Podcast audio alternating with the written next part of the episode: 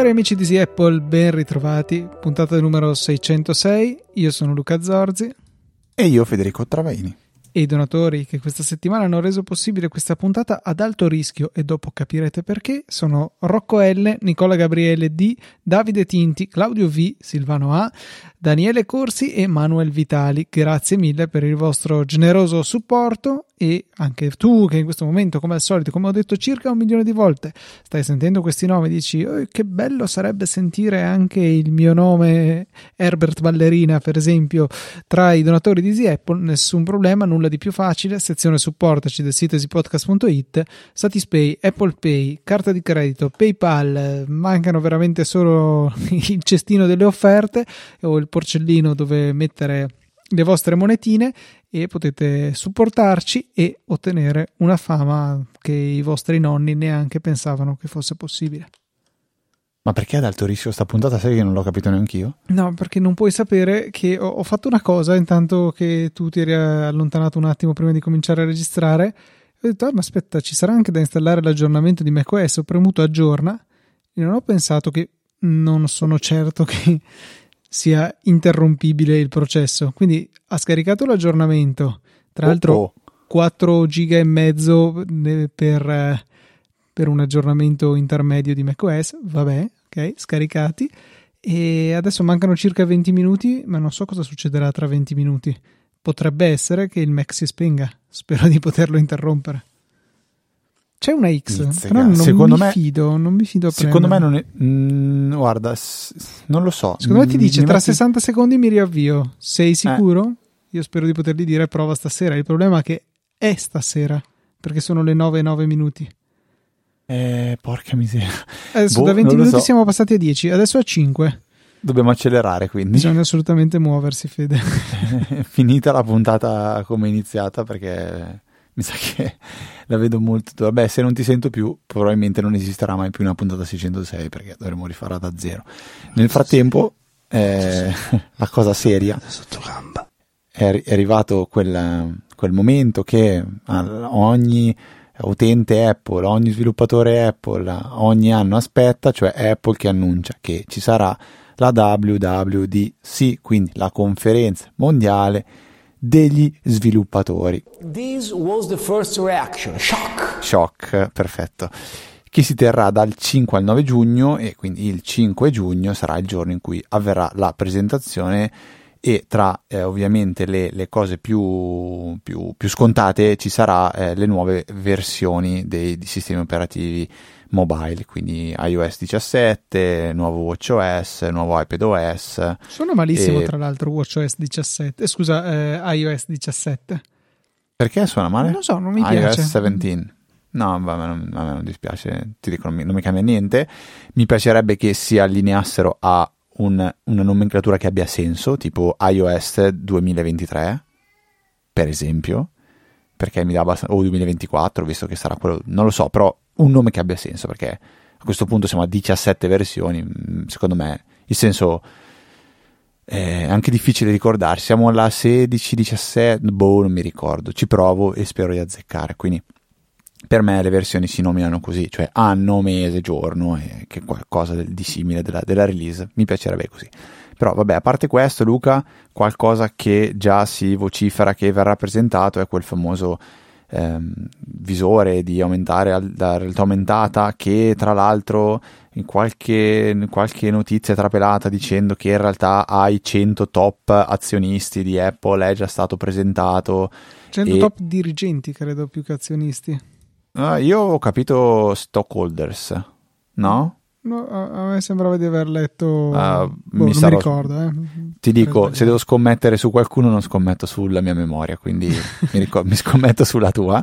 Comunque, alle 100, perso- 100 persone importanti in Apple è stato presentato uh, questo, questo, nuovo visore che però non, onestamente non ho letto niente di wow. Soprattutto mi sembra che se ne è parlato poco di questa cosa, vuol dire che già di rilevanza o ne ha poca o non è veramente trapelato nulla. Strano che Gurman non abbia già eh, detto esattamente come sarà fatto, anche se qualche no- novità l'aveva, qualche caratteristica l'aveva già presentata, tipo il fatto che la batteria sarà esterna e bisognerà tenerla in una tasca, una roba del genere. Quindi Top Executives questo- comunque ho, ho verificato. Executive, ok, perfetto. Quello che si era detto eh, era il fatto che c'è una lotta intestina in corso dentro ad Apple relativamente a questo prodotto.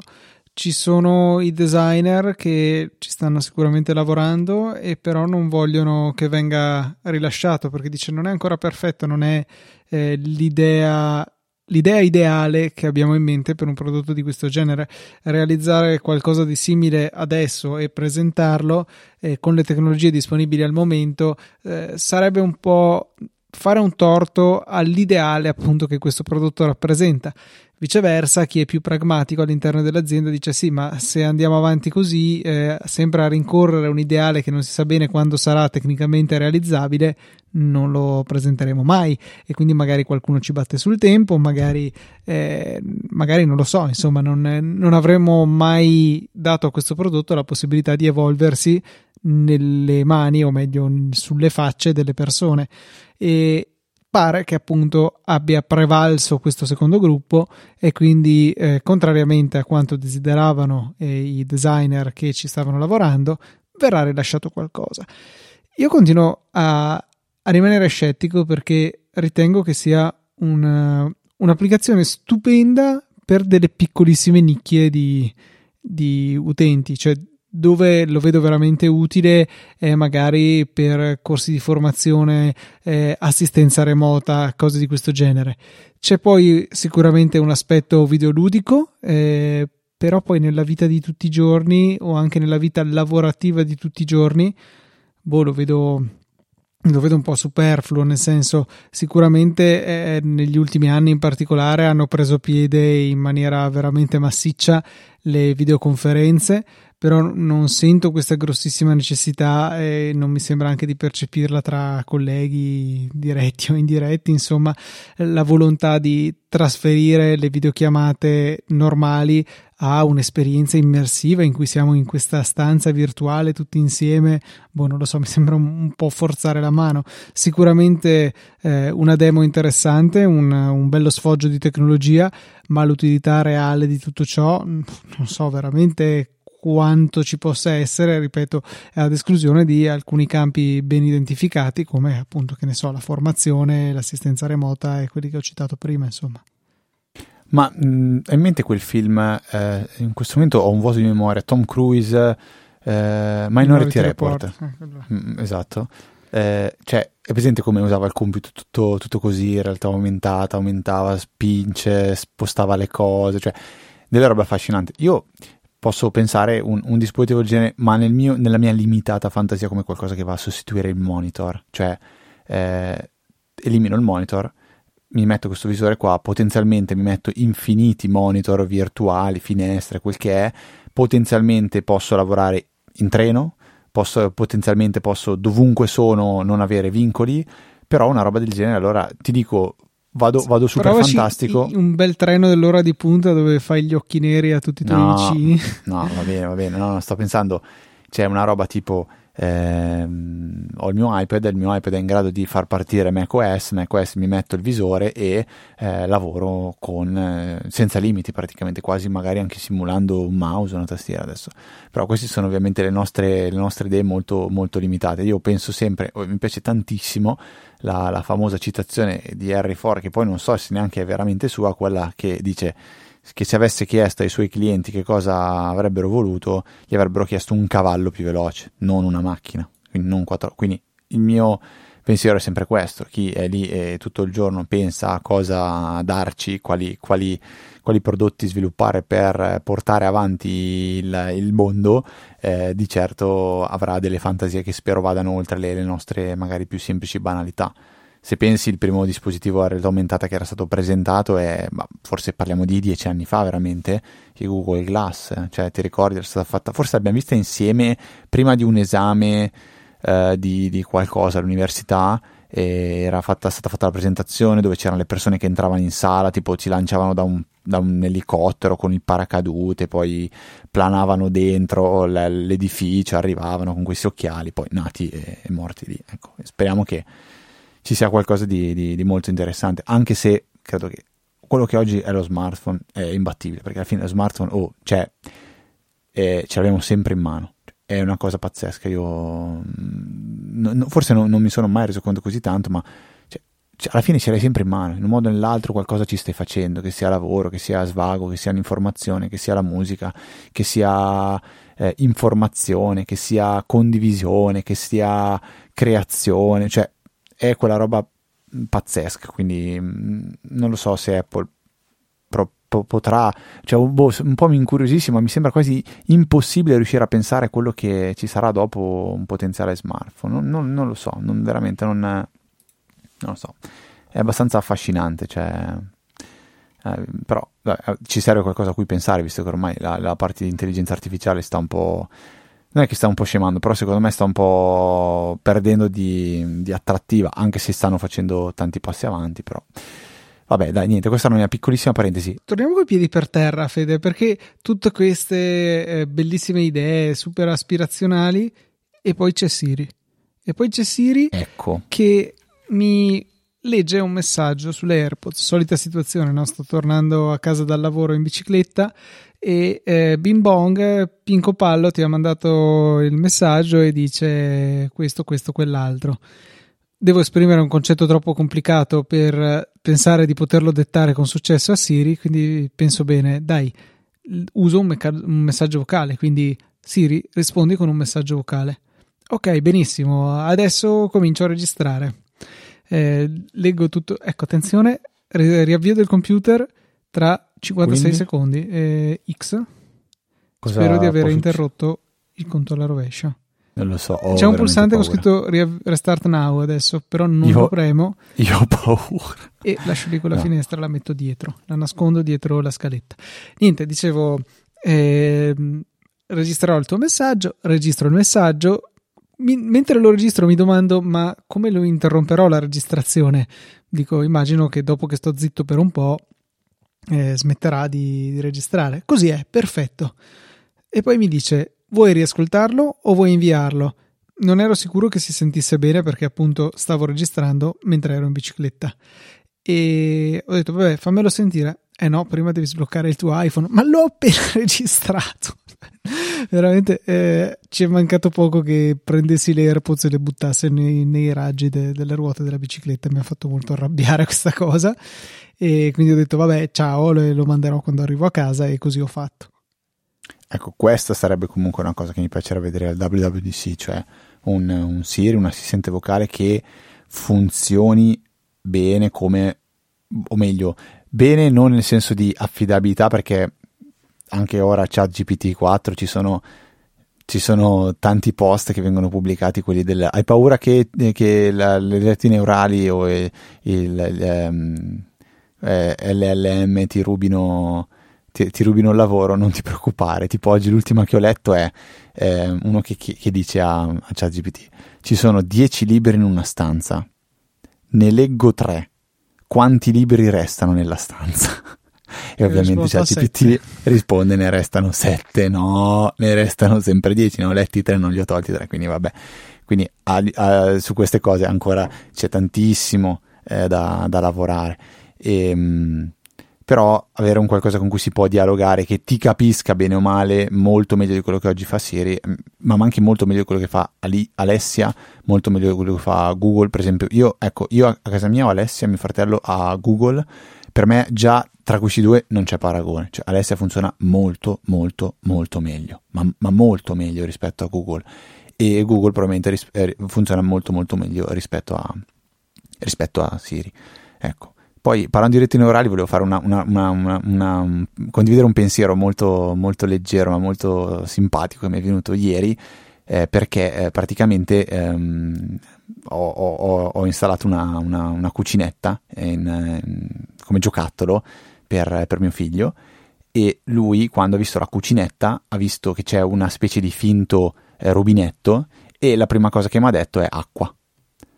E io in questo momento ho fatto un paragone stupido, cioè lui ha, ha, preso, ha visto questa roba qua e ha capito subito che era un rubinetto da cui esce l'acqua e lui ha boh, 14 mesi di... ipotizziamo che lui sia una rete neurale, ha 14 mesi eh, ed è comunque riuscito a fare un'associazione che probabilmente una rete neurale farebbe molta, molta, molta, molta, molta, molta, molta fatica a fare. Quindi, non so, questo pensiero mi ha fatto pensare che comunque di strada per arrivare alla eh, capacità di elaborare e comprendere i dati di un cervello umano, mi sa che ce n'è ancora veramente tantissima di strada da fare, perché sta roba mi ha spiazzato, perché non so, non so come dire, è stata la sensazione di dire, ma lui come ha fatto a capire che quella roba lì è un rubinetto, per quanto sia piccolo, per quanto di rubinetti ne avrà visti nella sua vita 5, cioè una roba del genere. Vabbè, questo è stato un po' un pensiero eh, simpatico che, che mi è venuto, però Siri purtroppo è qualcosa di agghiacciante, secondo me agghiacciante oggi. Io odio usarlo, non lo uso mai, mai più. Mm, veramente, ehm, no, soprattutto dopo aver assaggiato quello che altri, altri linguaggi, diciamo così, eh, sono in grado di, di fare. Ecco. Parlavamo di tornare coi piedi per terra e parlavamo di aggiornamenti che ho eseguito pericolosamente. Una cosa che ho molto apprezzato dell'aggiornamento ad iOS 16.4 uscito nei giorni scorsi è l'estensione anche alle chiamate tradizionali del, di quelle modalità di diciamo cancellazione del rumore eh, che già avevamo per le chiamate VoIP, per FaceTime e compagnia. Sono un po' nascoste eh, perché bisogna essere in chiamata e in quel momento eh, richiamare il control center dove comparirà una voce relativa al microfono dove è possibile eh, disattivare qualsiasi tipo di effetto che è la modalità predefinita attivare l'isolamento vocale che appunto dovrebbe rimuovere i rumori e un'altra che ricordo che eh, deve fare qualcos'altro che non ricordo. Ecco e questa è una funzione molto utile e ho avuto modo di testarla sempre col solito test della bicicletta perché eh, andando i microfoni delle AirPods puntano in avanti e poiché io procedo in quella direzione il risultato netto è del vento che entra nei microfoni delle AirPods e quindi spesso eh, la qualità non è un granché per chi è dall'altra parte del filo del telefono e con questa modalità appunto di isolamento vocale attivata invece le cose migliorano in maniera sostanziale. Mentre prima dovevo ricorrere a un altro tipo di, eh, di soluzione molto più a bassa tecnologia che si chiama cappuccio. Cioè mettendo il cappuccio eh, anche solo diciamo lo scudo che mi fa dietro la testa eh, aiuta moltissimo a ridurre i rumori. Eh, meglio ancora se il cappuccio poi è ben adeso alle AirPods stesse, le racchiude, eh, un po' come fanno quelle sorte di ehm, coperchietti di gomma piuma per i microfoni che usano per evitare il vento, per l'appunto, eh, perché poi me lo chiudo bene con il laccetto del casco, faccio dei bei sacchettini di stoffa attorno alle AirPods e a quel punto lì si sente meglio, magari più basso volume, però si sente meglio rispetto al del vento che entra nei microfoni. Ecco, grazie a iOS 16.4 tutto ciò sembra non essere più necessario o perlomeno non indispensabile come lo era prima. Visto che hai parlato di bicicletta, di auricolari di vento, io ne colgo l'occasione per consigliare un, un prodotto che a mia volta mi è stato consigliato, che ho acquistato e che sto usando e mi sta dando abbastanza soddisfazione. Si chiama Sena R1 ed è un, un, un casco, un casco da mettere in bicicletta cos'è che ha di, uh, di, di, di, così, di, funzioni che sono interessanti e che possono centrare con noi è il fatto che questo casco in- integra degli, eh, non degli auricolari ma degli altoparlanti e un microfono che eh, si, possono, eh, si può collegare ovviamente tramite Bluetooth al, al telefono, è in grado di riprodurre musica, ve lo sconsiglio, nel senso che la qualità è pensata per una chiamata, non per ascoltare una canzone, però se uno si accontenta che sta ascoltando una canzone qualità brutta, lo può fare, però funziona in maniera impressionante per quanto riguarda il microfono e la, e la, rimozione del rumore. Quindi nel momento in cui stai andando in bicicletta e indossi questo casco, puoi fare una chiamata e parlare con qualcuno come se fossi seduto su un divano e parli tranquillamente. E chi ti sente, chi ti ascolta, sente tutto perfettamente, quindi veramente ottimo. E ha un altro, eh, un'altra grandissima funzione che è in grado di fare il pairing tra massimo mi sembra la versione che ho io, che è la versione R1, e quattro altri caschi. cosa significa fare il pairing con quattro altri caschi? Cioè fare da interfono, quindi i caschi si possono, eh, possono, si può comunicare tra un casco e l'altro senza utilizzare nessun telefono, nessun intermediario, cioè i caschi tra di loro si parlano, quindi io parlo e gli altri sentono e viceversa gli altri parlano e io sento.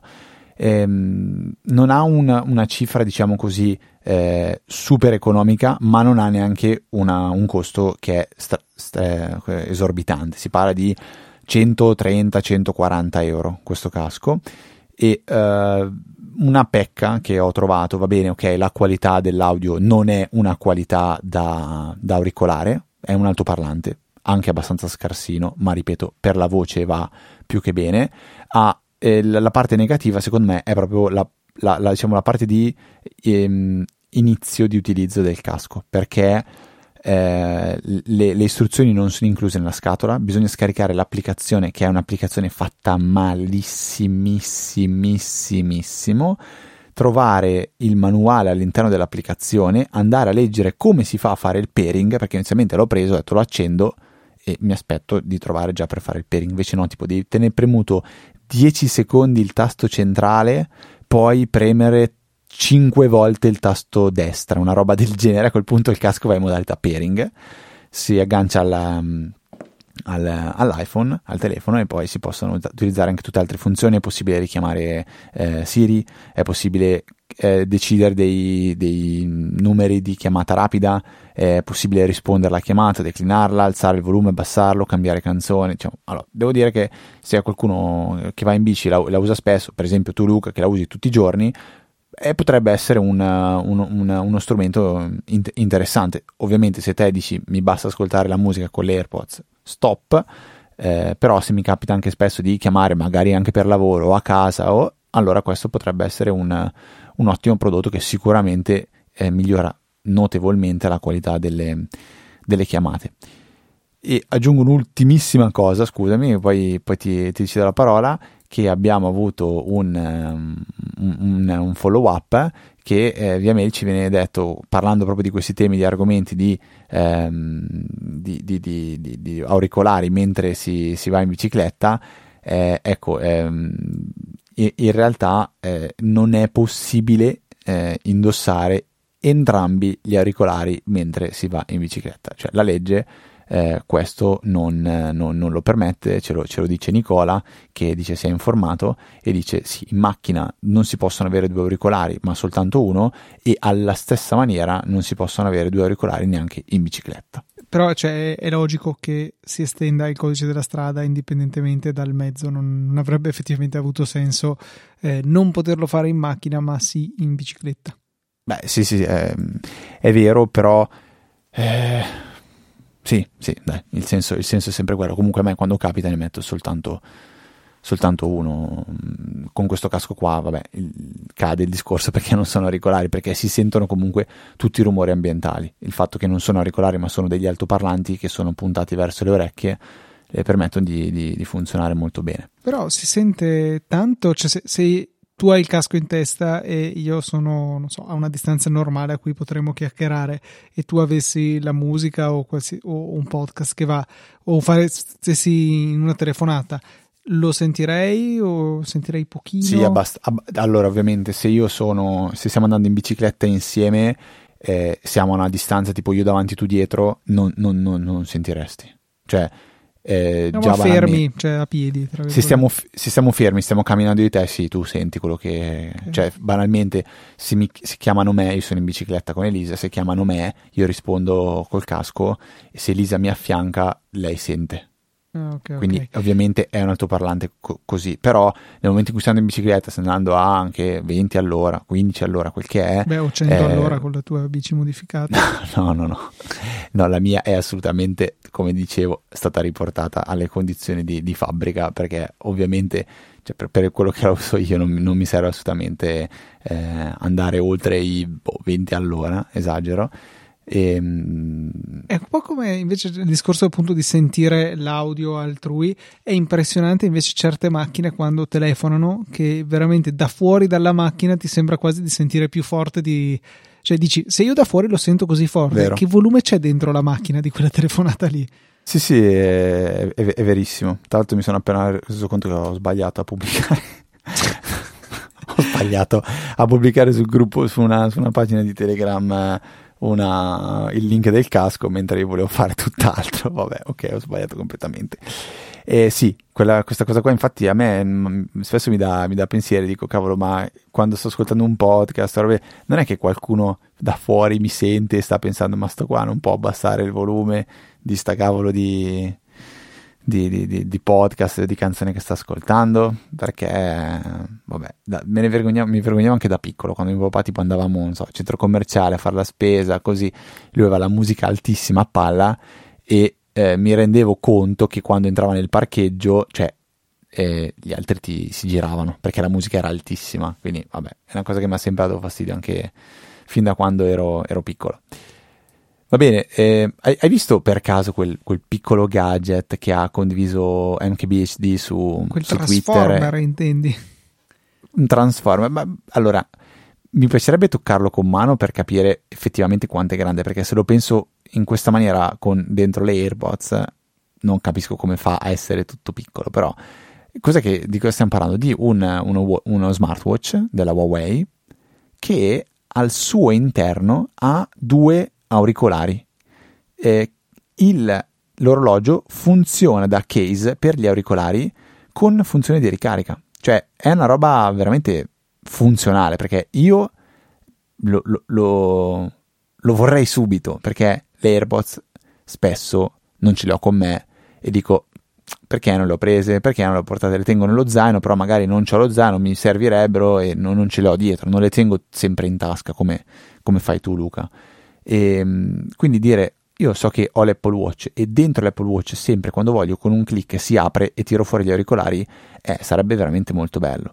Però non riesco a capire quanto grande sia questo, questo watch e visto dal video n- non sembra tanto più spesso di un Apple Watch Ultra, che, cioè, che non è sottilissimo, ma non è neanche tanto spesso. È, è un'idea veramente molto, molto interessante. Non so se tu condividi questo, questo, pensiero. Sto facendo questo esperimento, sto posizionando il case delle. ecco che mi è caduto. il case delle mie AirPods 2 eh, su, sul polso e la mia risposta è: è troppo grosso quindi non so. No, ma non sarebbe grosso così perché sarebbe il case al suo interno. piccolo, sono d'accordo. Sì, perché cioè, cioè, alla fine l'Apple Watch uh, magari avrebbe una batteria, mm, cioè non ha bisogno di avere un case che carica le batterie tante volte, x ore, perché tanto l'Apple Watch alla fine lo carichi ogni giorno, ogni due giorni. Quindi, mh, mm, a differenza di magari il case degli AirPods, che non so, tu ogni quanto carichi, io ogni volta che mi ricordo. Un paio di volte a settimana, direi. Mm, ecco, quindi, però l'idea di ce l'ho lì, tac, mi, mi serve, lo tiro fuori, lo uso. A non me ci sta, però io ce le ho fossilizzate. Tantissimo. Se ho i pantaloni della tuta nella tasca sinistra, se ho i jeans sono nella taschina delle monete. Ma in tutti i jeans è la taschina delle monete e in tutti i jeans Quasi nella taschina delle monete ti stanno gli auricolari? In tutti quelli che ce ne hanno ci stanno, non tutti ce le hanno, però buona parte. E quindi le metti a sinistra in quel e caso? Quindi le metto a sinistra, esattamente quindi ce l'hai sempre, cioè tasca destra iPhone, tasca sinistra AirPods, sì, sempre sì. Cioè magari quando arrivo in ufficio le appoggio sulla scrivania e quindi può essere tipo se vado in mensa che non ce le ho dietro, ma è un caso veramente raro. Ho capito. Va bene. Argomentino mm, ne- nerdino, ma molto molto molto interessante. Argomentino nerdino non, è, non suona proprio uno spettacolo. Perché? Non so, Sembra un'altra cosa, ma forse sono io a essere un po'... Malizioso? Malizioso, ecco, proprio la parola ah. non mi veniva. Perfetto. No, allora è una cosa che in realtà eh, avevi consigliato tu, non so quante puntate fa, magari si riesce anche, anzi sicuramente si riesce a ritrovare sul nostro sito. E eh, per, per, molto tempo io l'ho, l'ho, guardata da lontano, poi l'ho iniziata ad avvicinare, poi l'ho usata, poi adesso la uso parecchio e ehm, è un qualcosa che una volta che ci hai preso un po' di domestichezza è dimestichezza, non domestichezza, dimestichezza, è molto semplice da usare e, e super funzionale. Sto parlando di Cloudflare, in particolare della, del Cloudflare, Cloudflare Zero Trust. Cosa significa? Significa utilizzare eh, un servizio, che è Cloudflare, Cloudflare Zero Trust, per fare in modo che eh, dei, degli indirizzi URL di un proprio dominio puntino a dei servizi che sono all'interno di una, di una rete. Cioè, banalmente la propria rete domestica. No, voi avete dei dispositivi che eh, sono, sono, raggiungibili, il proprio Mac, eh, il proprio router, eh, l'impianto di, so, di, di videocamere per, per, la videosorveglianza, può essere un server Plex, può essere un, un, una qualsiasi cosa che gira all'interno di una, di una rete, di una rete LAN.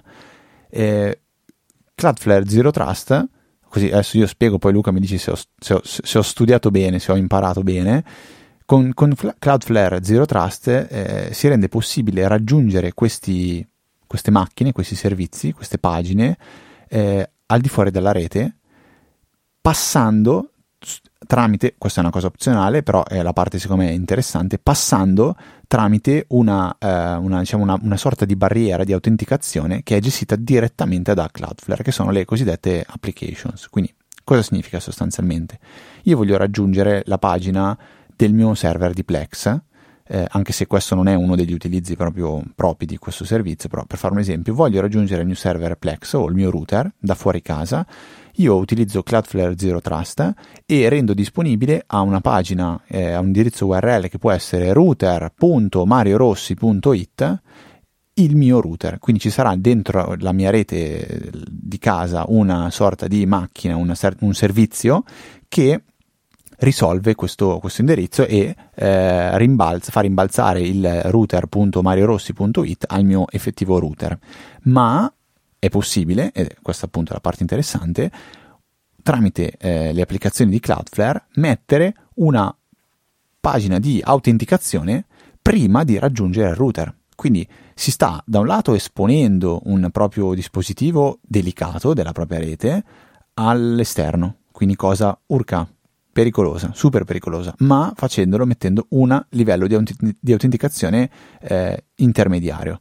E per fare questa autenticazione ci sono diversi mo- metodi, tutti super personalizzabili e gestibili con una granularità decisamente fitta. Quindi banalmente si può dire io voglio che l'unica tipologia di login che sia permessa a questa, a questa pagina è quella del mio personale account Google. Quindi configuro il mio account Google e solo il mio account Google arrivando su questa pagina è in grado di accedere e dopo arrivare alla pagina del router, di Plex, di qualsiasi altra cosa.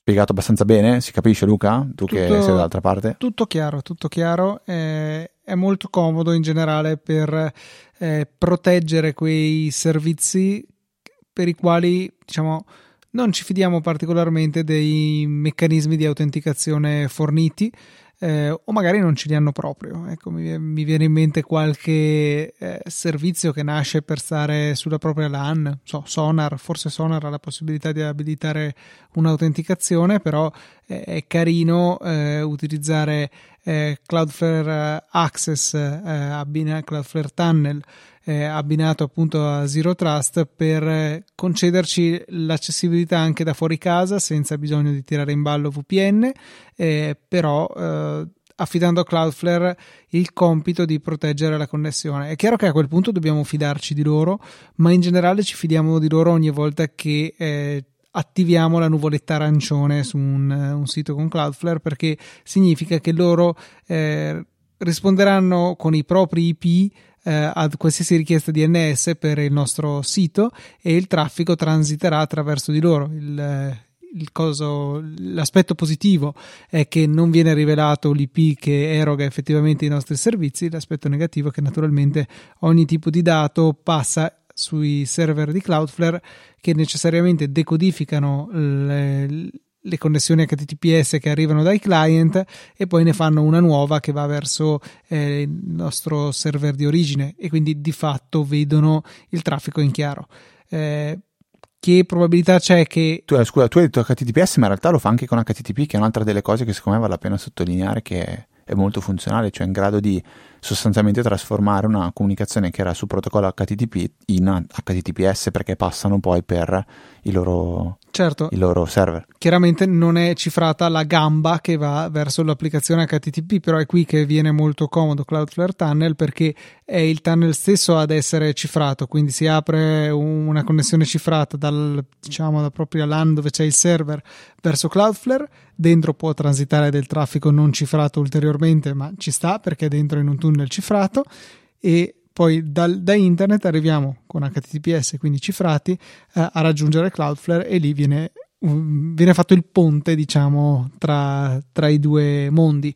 Eh, ripeto, tutto ciò implica di fidarsi di Cloudflare, però direi che ci può stare. Sono uno dei, dei giganti del web, è improbabile che abbiano particolare interesse in quello che fa Federico, in quello che fa Luca e in generale anche quello che potrebbe fare una grande azienda perché eh, il loro modello di business funziona se la gente si fida di loro. Se cominciano a fare eh, cose brutte, la gente non si fida più di loro e quindi loro non hanno più clienti e quindi loro falliscono.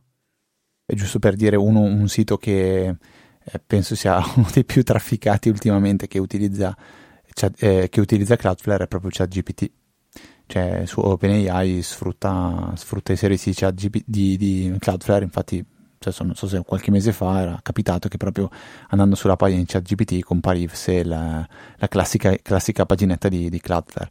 E, ehm, però adesso nel concreto cosa, cosa, cosa significa, cioè cosa, cosa, serve per poter fare tutto questo? Serve banalmente un dominio, che un dominio si può comprare dovunque, volete comprarlo su Aruba, compratelo su Aruba, volete comprare su Over, compratelo su Over, volete comprarlo su Porkman, compratelo su Porkman, dovunque volete lo comprate e non è un problema. L'unica cosa da fare è poi è andare a modificare quelli che sono i DNS del vostro dominio eh, puntando a quelli di Cloudflare e a quel punto si può fare di tutto. Dico un'altra banalità che si può fare con questo, un sito internet, un sito internet in maniera semplice, ma che più semplice non si può, con Google Sites. Create un, un sito tramite Google Sites che è totalmente gratuito, ovviamente non ha delle funzioni paragonabili a quelle di Squarespace, WordPress o altro, però un sito magari semplice che vi può, vi può servire d'appoggio per qualche, qualche roba, qualche mini progettino e a quel punto voi potete uh, utilizzare um, i, i, diciamo, la, la, le funzioni di, di Cloudflare per uh, fare, fare uh, rimbalzare questo, questo sito direttamente su Google Sites. Questo in realtà devo mettere non serve Cloudflare per poterlo fare, basta avere un qualsiasi dominio. È, è il concetto del, secondo me, eh, avere un proprio dominio per poter smanettare, fare la propria pagina, fare i propri, i propri link. E poi questi servizi io li trovo mo- molto, molto, molto comodi. Quindi mi viene in mente che devo utilizzare, che ogni tanto mi capita di utilizzare qualcosa da, da fuori casa. Perfetto, io vado a creare un, un, nuovo record all'interno di Zero Trust, un tunnel si chiama tecnicamente, e eh, decido qual è il mio indirizzo URL, de- decido a dove, dove, deve, dove, deve, rimbalzare e automaticamente questa cosa la, la, rendo disponibile. Poi se voglio aumentare il livello di sicurezza, eh, lo faccio in super in massima tranquillità e comodità utilizzando quelle applications che appunto aggiungono un livello di sicurezza. Eh, vi faccio un altro esempio molto semplice di come si può utilizzare un'application, o meglio di come si può configurare. Si può configurare dando una serie di regole a livello per esempio di indirizzi mail, cioè tutti gli indirizzi mail che finiscono con chiocciolesi podcast sono abilitati a fare il login nella mia pagina. Come, ad esempio, semplicemente ri- ricevendo un OTP tramite mail. Quindi io decido che tutti gli account chiocciolesipodcast.it possono accedere a una determinata applicazione che poi magari punta a so, una pagina dove ci sono le statistiche di Easy Podcast. Faccio un esempio.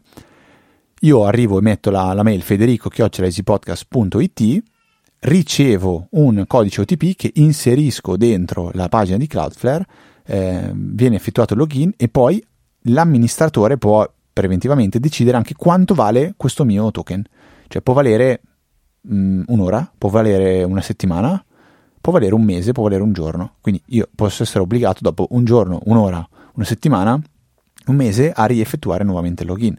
Quindi eh, sono cose che secondo me mh, poi magari capita la volta che dici, ah, cavolo, forse allora questa cosa posso farla così, perché il bello è che eh, da- davvero, mh, una volta che si è capito come funziona è tutto, eh, oserei dire fin troppo semplice, cioè quelle cose che poi funzionano, che dici, va, non so bene cosa ho fatto, ma cioè, funziona in maniera, maniera limpida. E, può, può, trovare, secondo me, de, degli ottimi riscontri sia a livello privato sia a livello eh, la, lavorativo. Mm, penso migliaia di applicazioni che può avere questa, questa, questa funzione. Ecco.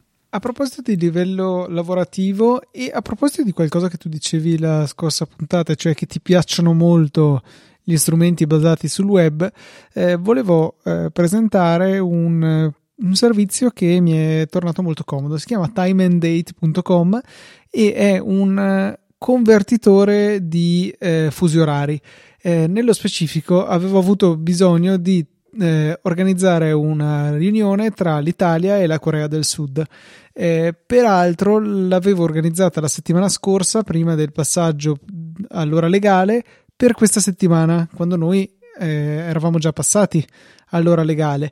In questa occasione ho anche scoperto che la Corea del Sud non ha l'ora legale e quindi rimane tutto l'anno con lo stesso orario e quindi la differenza di fuso orario che io avevo eh, ricercato e trovato relativamente al giorno in cui stavo pianificando la riunione non era più valida per il giorno della riunione. Eh, mi è venuto questo dubbio e ho cercato su internet qualche servizio che mi aiutasse e con timeanddate.com e lo strumento di conversione del fuso orario è possibile indicare i paesi per i quali si vuole fare diciamo il confronto e selezionare un orario di, per esempio del paese di partenza per vedere cos'è il corrispondente eh, nell'altro. E la cosa carina è che ci crea una sorta di linea del tempo che ci mostra quali sono con dei colori rosso giallo verde i colori eh, cioè gli orari che sono lavorativi in entrambi i paesi. Ad esempio per la Corea del Sud mi propone eh, di fare dei appunto delle delle riunioni o quello che sia, eh, dalle 9 alle 10 e mezza di no, alle 11, 10 e 45 della mattina perché andiamo a corrispondere con le 17 fino alle 18.45 in Corea oppure viceversa eh, oppure viceversa niente perché è semplicemente il giorno dopo allo stesso esatto, alla stessa esatto stavo guardando anch'io. Eh, ecco molto carino cioè è uno strumento che finora non avevo mai ricercato non mi era mai servito non mi era mai capitato di organizzare chiamate con un fuso orario così importante e, e niente è molto una bella scoperta e lo tengo nella mia lista degli strumenti utili da tirare fuori due volte all'anno. Però ammetto che è uno di quegli strumenti fatti bene, interessante, cioè graficamente funziona bene, limpido, è, è, web, quindi non devi installarti niente di, mm. di niente, mi, mi, piace molto. E, visto che hai parlato di applicazioni web, io come ultima cosa vorrei fare una, una, piccola segnalazione di un link che ho trovato su Twitter, era da un po' di tempo che lo tenevo qua nelle, nelle note della puntata, ed è una lista di applicazioni e servizi che eh, si possono utilizzare da web senza la necessità di registrarsi. Quindi eh, servizi che permettono di fare eh, modifiche a foto, eh, montaggi video, scrivere pezzi di testo, fare grafici, cioè fare un sacco di cose, ce le si salva nelle, nei preferiti e quando servono si, si, usano con un clic senza dover fare nessun login. Il mio preferito in assoluto, ma proprio fantastico, si chiama Photopea, eh, che è una versione di Photoshop molto molto molto semplice, però che eh, diciamo così f- mm, per chi sa usare Photoshop è abbastanza familiare perché i comandi sono molto simili, cioè le funzioni ci sono, quelle basi ovviamente, ma è web, quindi io ho mio, la mia scorciatoia su photopea.com, ci sono le pubblicità, quindi se poi è qualcosa che usate molto spesso come ho fatto io, vale la pena, secondo me, di dare un contributo per mantenere vivo il progetto però il bello è che devo fare una cosa, devo, devo, fare un canale alfa, devo fare un ritolco, devo ritagliare, devo cambiare un colore, devo cancellare una cosa, devo fare una cosa molto semplice, qualsiasi strumento abbia in mano, eh, utilizzo Photopea, può aprire file PSD, può aprire file di Illustrator, può aprire file di InDesign, Sketch, PDF, poi XCF che non ho idea di che file siano. GIMP RAW. è il formato dei progetti di GIMP. Ah, madoncina, Gimp mi fa veramente tanto, tanto, tanto, tanto, tanto, tanto, tanto, tanto, tanto schifo. e praticamente qualsiasi altra cosa, JPEG, PNG, vabbè, ogni tipo di immagine. Quindi è, un, è uno strumento che anche banalmente avete un PSD e non sapete come aprirlo perché dovete avere Photoshop o qualcosa di simile installato, aprite Photopea, glielo buttate su e automaticamente lo potete vedere, modificare, salvare, esportare in JPEG o in PNG e, e come questo servizio ce ne sono tanti altri, li trovate nelle note della puntata, devo dire che molti non li ho neanche mai utilizzati e eh, non so neanche cosa siano, però è una di quelle liste che secondo me guardandole tutte una alla volta magari salta fuori qualcosa di, di interessante tipo la appdiagrams.net che cioè, potrebbe tornare utile quando capita di dover fare questi, eh, questi, questi diagrammi. Io ho sempre usato Lucid Chart che però ha delle limitazioni se non a pagamento e poi se non sbaglio bisogna, bisogna iscriversi. Molto bene puntata ricca di contenuti ricca di suggerimenti ricca di saluti adesso. Ricca di saluti che come sempre eh, iniziano tramite le, i nostri contatti che sono quello mail info.easyapple.org e quelli della EasyChat che trovate su Telegram che è la EasyChat oppure chat.easyapple.org vi invitiamo come sempre a supportare il nostro progetto qualora vi, vi piaccia ehm, come, come, come, come diciamo dice sempre digitale, noi glielo rubiamo questo modo di dire, a noi piace pensare che Easy Apple sia una, una, versione trial, una versione di prova gratuita per tutti che lo possano ascoltare. Poi, nel momento in cui uno capisce che questa cosa gli piace, l'ascolta con regolarità, ci piacerebbe che venga dato valore a questo, questo, ascolto, questo ascolto, questo nostro progetto tramite una, una, donazione che potete fare in maniera totalmente libera tramite Satispay, trovate un pulsante in fondo alle note della puntata, oppure in maniera un po' più eh, vincolata, nel senso che potete fare delle, delle, delle, delle sottoscrizioni con donazioni ricorrenti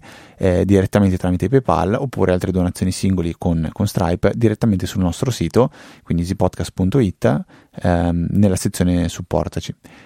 Se volete trovare me e Luca nostri, con i nostri account personali, ci trovate su diversi social, sia su Twitter sia su Ftra, eh, sia, sia su Twitter sia su Mastodon, e ci trovate come Ftrava, FT Rava e Luca TNT. Comunque tutto quello che ho detto lo trovate nelle note della puntata, che se non sapete come raggiungere, la maniera più semplice è easyapple.org slash numero della puntata, quindi in questo caso 606 scritto in numero.